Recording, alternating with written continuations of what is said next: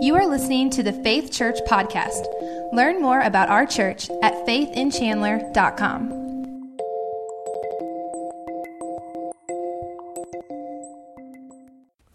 Hey, podcasters, I wanted to give you a special introduction to today's message. Yesterday at Faith Church, we wrapped up our series on Break the Silence by tackling the issue of depression, and we had a guest speaker, James Bullock, with us. James was a pastor in Richmond when he was brutally attacked by two men, beat him, stabbed him. Uh, he was diagnosed with PTSD. He was in, in, institutionalized. Um, ended up having electroshock therapy. Just just went through just an incredible ordeal over a number of years. And I was familiar with him, was praying for him, and uh, keeping track of, of what God was doing in his life and bringing him through this.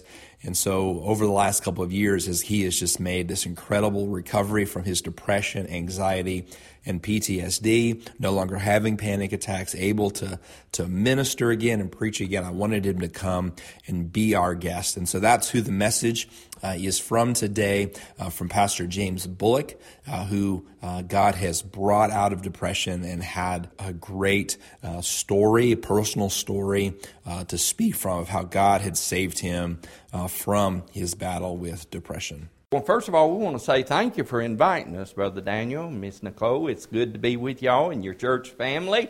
And uh, this reminds me that I'm so glad to be in Indiana. This is my second time to be here. And uh, uh, it, we, we just enjoyed drive coming up here. Uh, this outlay of the land reminds us so much of Louisiana, where we come from, all the farmland all around us and everything. And it's just beautiful, and we, we just love it. We love farmers, and we love people who live on farms and uh, who produce plenty of us for us to eat, you know. Uh, without the farmers, we wouldn't any of us be eating, so I'm really praying for the farmers. Uh, but uh, it's so good to be here today. I, I just want to tell you uh, that the Lord has been good to me. I uh, was saved when I was 10 years old and uh, uh, just fell in love with the Lord, fell in love with the church, fell in love with uh, the Bible. And God called me to preach when I was 13 years old. And I started preaching, and that's when I met my wife. We were just children and uh, we didn't have a piano player, so the church told me to go fi- visit this little girl out uh, in the country. So I got me a girlfriend and a piano player too at the same time. And so we will be married this uh, coming June the 12th for 49 years. And God has been good. Yes, amen. And we started a radio program at 14, lasted for 12 years. I would preach and sing on the radio and then go pastor the church and preach at church. And uh, so we had a wonderful life. We, we were in the service of the Lord. We dedicated ourselves to the ministry. I mean, we just poured ourselves into it. We were really happy and enjoying life. And, uh, all of a sudden, one day when we were at uh, our church in Richmond, uh, two guys broke in the church, or was already in the church when I got there, and uh, busted into my uh, study and beat me and stabbed me. And I mean, I was unrecognizable. I had to have back surgery after that. I had a heart attack from all this stress and all of that things. But then, just a few weeks after that, I developed PTSD depression, anxiety, panic attacks, and it seemed to just all be uh, consistently all the time. Uh, every day I would have just terrible times. I got so bad I couldn't be around people. I couldn't wear ties. I couldn't wear suits. I couldn't, I couldn't stand for anybody to get near me and hug me and put their hands on me, you know. And a, a coat felt just so bounding, and uh, because they held me down and beat me and kicked me, and my back was just all messed up. But and for a while, I had to sit down to preach. Last, I went on and kept pastoring for five more years after that, but got worse and worse and worse.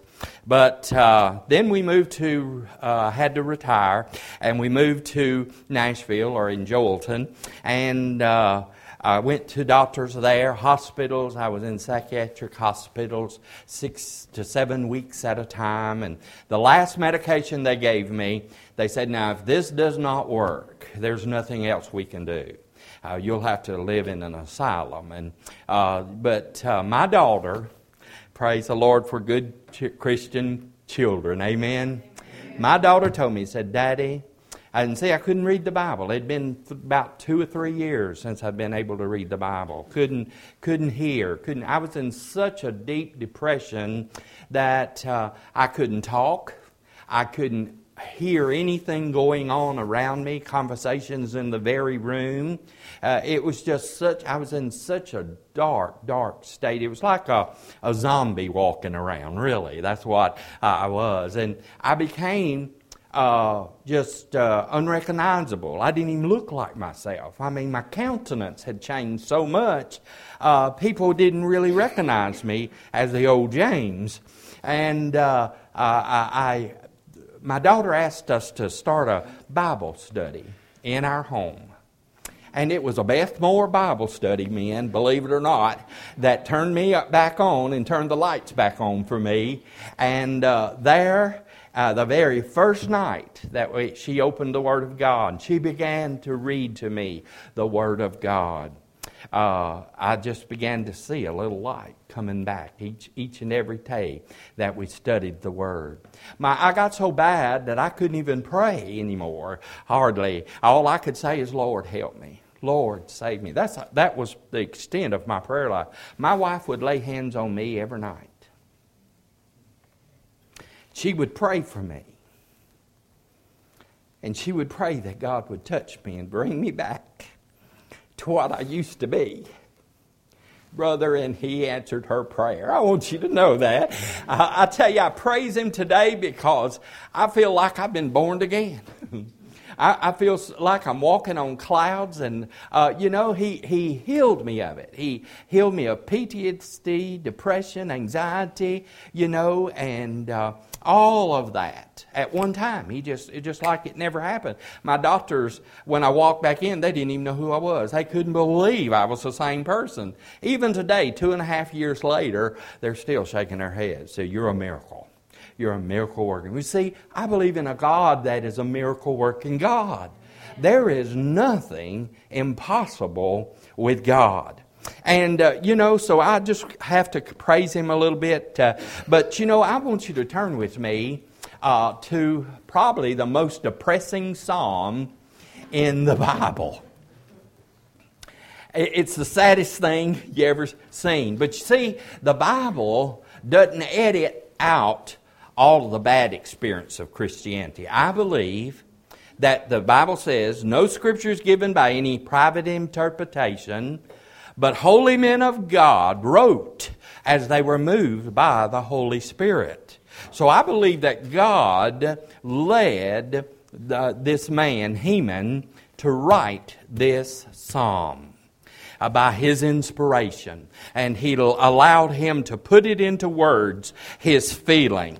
And if you look with me in Psalm 88, Psalm 88 we're going to see about Heman. Now, Heman, uh, very many Christians don't even remember his name or even remember uh, seeing his name in the Bible, but he is mentioned several times throughout the Bible, just in little brief, little. Uh, cameo appearances. Uh, not a whole lot we know about him. We do know he had 17 children. We do know that uh, he was a magician and a singer.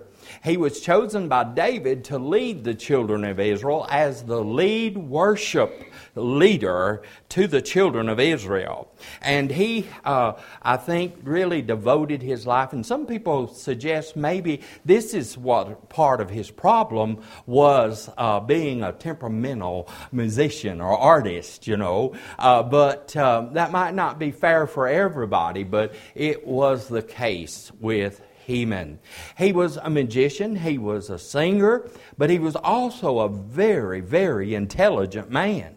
Uh, in one of the Old Testament books, I read uh, preparing for this message that he was so wise that even Solomon, he, he came up behind, you know, the Bible says that there's never been a man smarter than uh, Solomon and will never be like him. But Heman was a very intelligent man. And he said Solomon's, uh, or the Bible says that Solomon's uh, uh, wisdom was far above Heman's. So he, he had some kind of reputation of being a great man of wisdom.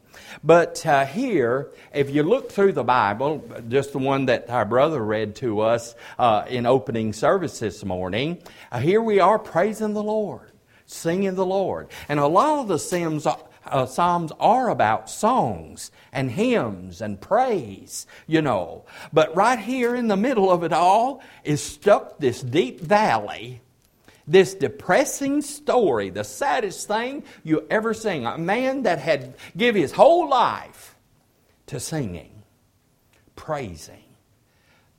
He was at the bottom of the barrel. He was down as low as he could get. And this didn't happen just one time with him. This was a way of life with him he had suffered many, many years. But I, there is just one or two little brief uh, spots of sun ray and sunlight uh, coming into the story. In Psalm 88, verse 1, it says, O Lord God of my salvation. That's probably the biggest uh, a point of light you'll see in this psalm. Beloved, he had enough of himself to understand, to realize, and to accept that God, Jehovah, Yahweh, was the God of his salvation. And I'll tell you, that shows us that he's a man of faith. Amen? He's a man that believes in God. He has experienced God. And he wants to uh, acknowledge that God is his salvation. Then it says, I have cried day and night before thee. Verse 1, verse 2, and verse 13 uh, calls out the many times through his life that he has cried out to the Lord. And uh, in verse 2 he says, Let my prayer come before thee, incline thine ear unto my cry. For my soul is full of troubles. Uh, in other words, he says, I'm just overwhelmed. And that word overwhelmed really uh, has to do with like the waves of an ocean, like the tempest of the sea. He said, I'm just overcome with these waves of trouble and turmoil. And he said, uh, uh, there in that verse, he said, I'm just full of trouble, and my life draweth nigh unto the grave. He really thought that this was going to kill him. Depression was going to take him under. He was about to go under for the third time here in this chapter because he was terribly uh, oppressed by this. Verse 4 I am counted with them that go down into the pit. I am a man that hath no strength. In other words, beloved, he was totally drained emotionally, physically, spiritually. He had just run out of energy. It had zapped him of his strength. And then verse 5 says, Free among the dead, like the slain that are in the grave, whom thou rememberest no more, and they are cut off from thy hands. He had given up all hope. He thought God had turned his back upon him. Verse 6 and 7 goes real close together. It says, Thou hast laid me in the lowest pit, in darkness, in the deeps. Again, there is the, the um, uh, influence of, he was like he was in the depths of the sea. Have you ever felt like that? Have you ever felt like the waves were just over you and you were about to go into the very bottom to the very pit. I've been there too. A lot of you are shaking your hands. It says uh, in verse 7 Thy wrath lieth hard upon me. Again, he's overwhelmed. And thou hast afflicted me with all thy waves. One right after another, day after day, hour after hour. The tempest was always raging in his life. Verse 8 and 9 Thou hast put away mine acquaintances far from me, and thou hast made me an uh, abomination unto them. I am shut up and cannot come forth. That word abomination means loathsome. It's kind of like Job. You know, when Job went through all of his trials and all the things he went through, he had three men come to visit him, you know, and the Bible said they didn't even recognize him. I mean, there he was sitting in uh, ashes with uh, sackcloth upon him, and there he was, broke out with all kind of boils, and uh, he had really come so low. He sat there in mourning for all of his losses and all of the afflictions that he had, and his friends didn't even recognize him. Uh, that's what the doctor said about me. But I want you to know today no matter where you're at in this chapter, no matter what applies to your life, don't give up. You keep looking to God. You do what He did, pray and acknowledge God for who He is. And, and, I want to tell you something. If you know someone who is going through PTSD, depression, anxiety, panic attacks, it's easy to give up on people when they take up too much of our time, when, when they need us more than we're willing to give. I want to encourage the church everywhere I go don't give up on people who are struggling. Don't give up on people who are down and who are suffering.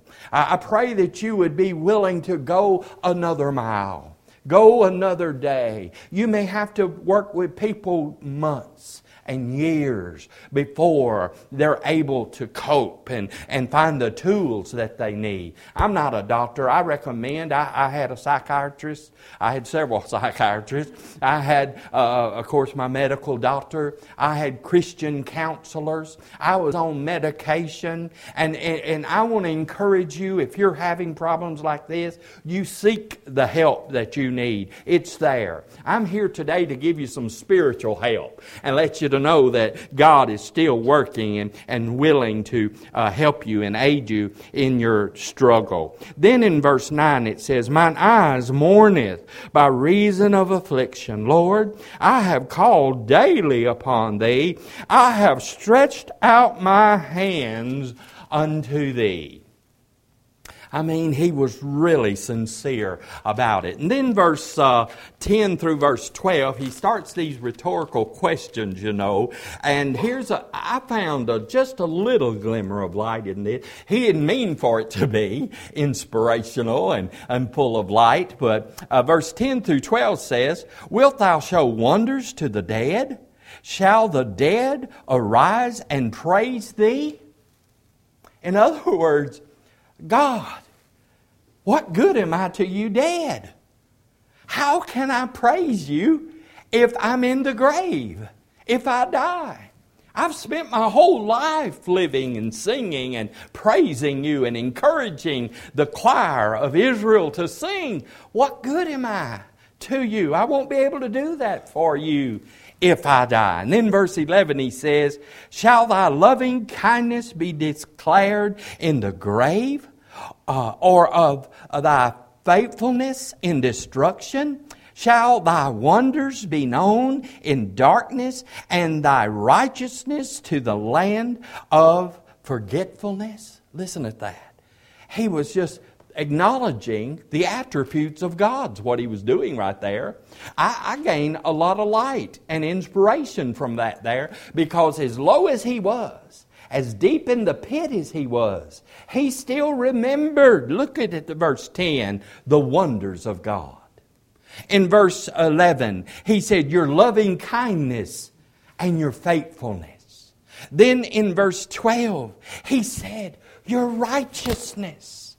All of these are the great attributes of our holy, powerful, Almighty God. Amen. And so I find even in his despair, he was able to think about his great God of his salvation, of wonders, of loving kindness, of faithfulness and righteousness. And, but at the same time, even though he acknowledged this, this man personally knew God, he really believed that God had hid his face from him. In verse 13 and 14, but unto thee have I cried, O Lord, and in mourning shall I my prayers prevent thee. In other words, I, I know that you're hearing me. I, I know that you stop when I call upon your name. But he said, Lord, why cast thou off my soul? And why hidest thou face from me? He really felt God had cut him off. That God was hiding his face from him. And he even goes deeper and shows you that this is a lifetime problem he suffered from depression. Look at verse 15. I'm afflicted and ready to die from my youth up. While I suffer thy terrors, I am distracted. You can imagine being under this kind of depression, just how distracted he was. But from a young man, a little boy, all growing up, and going in to worship the Lord. All through the week, even though he was preparing to lead the choir in the congregation of Israel, all those days, beloved, he was in deep, debilitating depression from his youth up. And then verse 16, 17, and 18 Thy fierce wrath goeth over me, thy terrors have cut me off. They come around me daily like waters. You see, here he is in the depths of the ocean again. They compass me about altogether. They've overcome him. But look at verse 18. He says, Lover and friend, thou hast put far from me, and my acquaintance is unto darkness. He was his family, possibly his wife, possibly his children. Maybe his closest friends had given up on him, had had enough themselves. They had tried time and time again, and he didn't seem to improve or get better. He said, The only companion I've got is darkness. Darkness became his only friend. Brothers and sisters, I've been there. And you, some of you may have been there. When you never, no matter how bright the sun was shining, everything around you was darkness, darkness, darkness. That's the way this psalm ends. But as I told you today, there's a lot to learn from this psalm. We can uh, learn a lot from the 88th Psalm, and I want to share that with you. Uh, of this most depressing, saddest psalm there is, there's a lot for us to learn, and I want to share some, about eight things with you real quick. Uh, and I'm going to just go down. If you take notes, go ahead and do that. Maybe you can uh, uh, listen to this later. But real fast, I want you to think about uh, when he could do nothing else. Did you notice here all through the chapter? He was praying. He was praying. He was praying. Sometimes, beloved, when that's all you can do, you keep praying. He knew enough of God and the law that he remembered how great his God was and he fixed his mind on that. But I want you to know today when you get to the very bottom of the bucket, I want you to keep praying seeking God, staying in His Word. Because Heman prayed, and I want you to know, he prayed out loud. He prayed audibly. He, and he, that's what he says I cry out to you. Now, a lot of people can pray with their arms folded, you know, and bowing their heads and thinking of a prayer in their mind. I do that all the time, don't you? That's, that's okay. But sometimes we get to a place when we just got to cry out. And you know, today, a lot of times when you pray out loud, you can more directly uh, uh, project your feelings. You can just talk to God. I remember going to Grandma and Grandpa's house, and I loved to hear my Grandma and Grandpa pray. They'd take turns each and every night, you know. And Grandma and Grandpa would pray and talk to Jesus. I was in the other bedroom and I could hear them. Do you know what? They talked like he was right there in the room. Well, he is, isn't he? Yes, he's in the room. You and I can talk out loud to God. We can tell him what's on our minds. Let's don't be afraid. Let's don't be intimidated. Let's reverence God, respect God, fear God. But God wants you to know that you can come before the throne of grace with boldness. You and I can talk to God out loud, and you can believe, just like He said, I know that when I pray to you, I prevent you, I stop you. Every time you pray and call on the name of Jesus, beloved, He takes notice even though He is orchestrating the universe and keeping the planets in orbit, the stars in their place. Beloved, when you call upon God, you prevent God for just a second or two, and He stops and He listens to what you and I are saying. Isn't that great? Hallelujah. I thank the Lord for that. But not only did He pray audibly and out loud, beloved, He also prayed in pen and ink.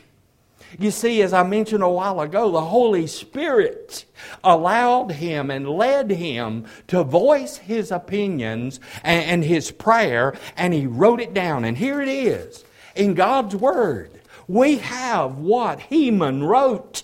Uh, under the direction of the Holy Spirit. And beloved, you and I sometimes, it would be good. A lot of Christians keep prayer journals. They write down their prayers. They make compositions. Sometimes they they uh, uh, write a poem, you know, uh, in of their prayers. And, and, you know, sometimes they just say, "I'm going to write a letter to God." That's okay to do that. Did you know that? That's what this book is. It's a letter to us from God. It is God's love letter to you. It'd be wonderful if you'd write him back. It'd be wonderful if you told him how much you loved him, how much you cared for him, how much he meant for it to you. Write it down. Put it in a journal. Make a, a, a, wonderful poem out of it. You know, it'd be wonderful to do. But also, uh, it, I really believe that he, this, all the Psalms are mostly songs. And by the way, the first century Christians, this is what they sung was the book of Psalms. And even in early America, before the first songbook was in uh, production, uh, beloved, they sung the Psalms. I really truly believe, and this is what the heading of my Bible says it says a song or a psalm of Heman from Heman himself. He put his prayer written down to music and he taught it to the congregation of Israel. Oh, today I pray that somewhere in your darkness you can still hum a tune. You can still put a prayer to music.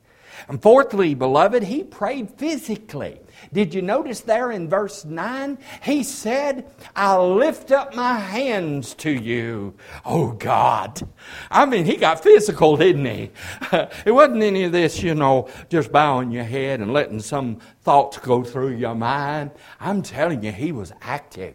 He was physical. You know, people in the Old Testament, they, they raised their hands. They sang to God. When the move of God and the word of God was spoken, I'm telling you, not only did they raise their hands, a lot of them just fell flat of their faces, stretched out their arms, and prayed and worshiped God. I'll tell you, we need to be more active in prayer. If not an outward expression, Beloved, I hope that inside you're just jumping cartwheels. I hope today that you can, are not afraid to express your prayers to God. And you know, the idea of lifting up your hands to the Lord is a symbol of faith. You believe God who is who He said He is. Amen? You believe that God is still on the throne. You have faith in God, right?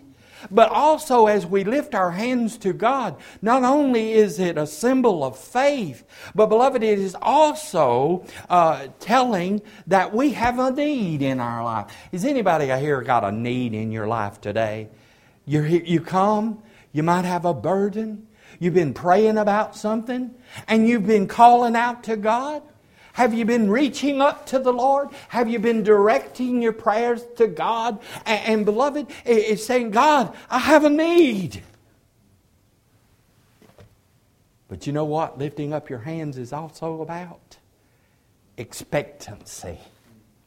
You're expecting by faith that God's going to do what you've asked Him to do. That God, uh, I hope today that you come to church expecting a blessing. You've prepared yourself before you come. You got ready to come to the house of God because you know God was going to meet with us here today. You knew that God was going to speak to us through a song, a prayer, uh, the message, you know, uh, that God was going, you come expecting. And you know, when, when they prayed, a lot of times they would pray like this to praise God, and then they would pray like this to receive in expectancy what God was going to do for them. Oh, today let's get physical in our prayer. Amen. Let's get physical in our worship. Let's get physical and, and truly uh, express ourselves uh, to the Lord. And then, beloved, he was honest in his prayer life. I mean, at this time in his life, he says, Where is God? Have you ever wondered that? Where is God? Doesn't he see what's going on? Doesn't he hear? Doesn't he see? Doesn't he have a heart? Does he really care? I'm telling you, he was brutally honest with God. He told God just how he felt. He told God just what his feelings were. He was honest. He was angry. He was questioning here. He, he, he was even saying, Why me? All of us have said that, hadn't we? Lord, why me? I'm a Christian. I'm living for you. I'm serving you. Why has you allowed this to happen to me? And this is what he was saying. He, he, blamed, he said, God, you did this to me. you allowed this to happen to me. Why? Is this going on in my life? But he prayed spiritually. Sixth thing, uh, that very first verse, it says, uh, God, Lord God of my salvation. All through the Psalms, you'll hear that the God who saves. And I don't think it's an incident or a coincidence that the angel Gabriel told Joseph and Mary, His name shall be called Jesus, for he shall save his people from their sins. You see, today he prayed spiritually. And do you know the whole Bible is a book of redemption, a book of salvation. And I hope today that you will pray according to the Word of God. Debs and I have a book by Beth Moore. And it's entitled Praying the Scriptures. And she has it, you know, laid out in different categories for things to pray for with the Scripture. I encourage you to look into that book. And then, uh, seventh, he prayed uh, persistently frequently. Verse 1 tells us day and night. Verse 9 tells us every day. And verse 13 tells us he prayed in the morning. When you can't do anything else, pray, pray, pray. And listen to me. say, Well, Brother James, I've been where I could pray. I have too. I, all I could get out is Lord sometimes. I couldn't even say, Help me. I got good news for you when you get like that. In the book of Romans, it tells us that the Spirit of God, the intercessory ministry of the Holy Spirit, makes intercessions with us and helps us in our weakness and helps us in our infirmities. And when we can't put words into action, the Holy Spirit of God knows our hearts and He intercedes with us according to the Lord's will. And beloved, today our prayer still reaches heaven when you and I can't do anything but think or say, Lord. The Holy Spirit, the Bible says, with groanings and utterances that cannot be mentioned, takes our prayers and intercedes for us in the throne room of grace before God. So, beloved, pray when you can't do anything else. And then uh, the eighth thing is his prayers, though so sad and dark and depressing, led him or when the Holy Spirit led him to write 88, the same Holy Spirit uh, uh, led to write all of the Psalms before this one and after this one. Look with me in Psalms 89, verse 1. Just listen what it says. I will sing of the mercies of the Lord forever. With my mouth will I make known thy fullness to all generations. Isn't that beautiful? Here's a man, beloved, that was depressed. And like I told you, the Bible uh, don't leave out the bad moments in people's lives. It didn't just tell us about the good things in our lives going on, but it also tells us about those bad moments in our life. Well, 89 is wrote right after 88 to tell us that we can, even though we're even uh, going through depression, we can still praise God. We can still go on and minister and do what God wants us to do. I hope and pray that you and I will look at this as the Holy Spirit does not want us to just stay in chapter 88. He wants us to move on to 89 where we're singing again, praising again, worshiping again, preaching again. Amen? Hallelujah. Uh, so when you, you see this today, you know that this man, he really knew what it meant to pray spiritually and to pray fervently and persistently. Luke 18 and 1 says, Men ought always to pray and not faint. I'm going to have to close real quick, but don't faint, don't give up. In 1942, I heard a preacher tell this story. Uh, it was uh, during World War II, and uh, there was a group of uh, Arm, Army uh, Air Corps men. It was 50 of them that volunteered to go on a secret bombing raid, and uh, it was uh, almost suicidal for certain. Uh, and uh, they went ahead and did their bomb raid. And uh, then, uh, as they were going back to home base, they saw that they were running low of fuel. They were over the ocean. They couldn't, didn't want to be eaten up by sharks, so they held on, hoping they could get over land. But the the uh, there was a headwind blowing against them and that used up all of their fuel. But there was one man aboard one of those planes that believed in prayer. He asked the captain, he says, You mind if I go alone in the back of the plane and I pray? He said, Yes, we need all the prayers we can get. And he prayed.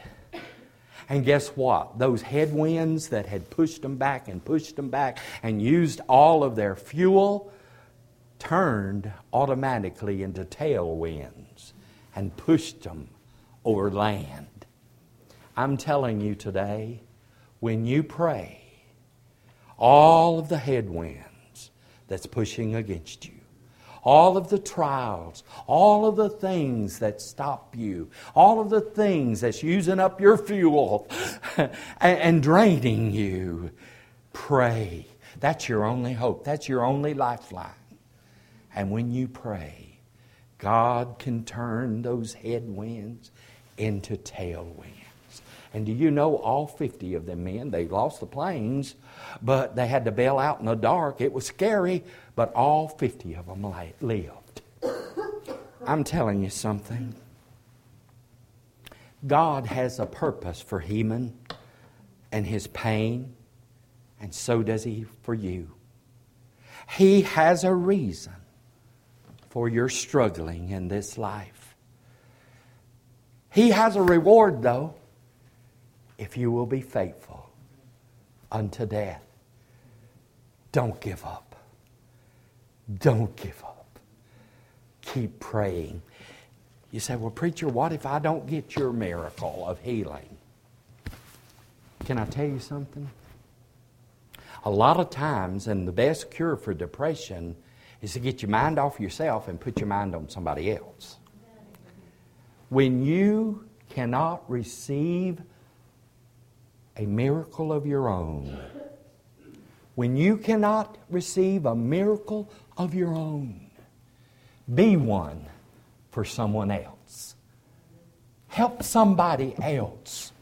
Get your mind off of yourself. You see, I had listened to the lie of the devil, I had just given up. Don't do that. Keep believing, keep trusting, keep praying, and beloved, show people just like Heman, all his life, he struggled with depression. But, beloved, today, this world needs to see, and I want you to know God will be glorified if you will be faithful. Let us pray.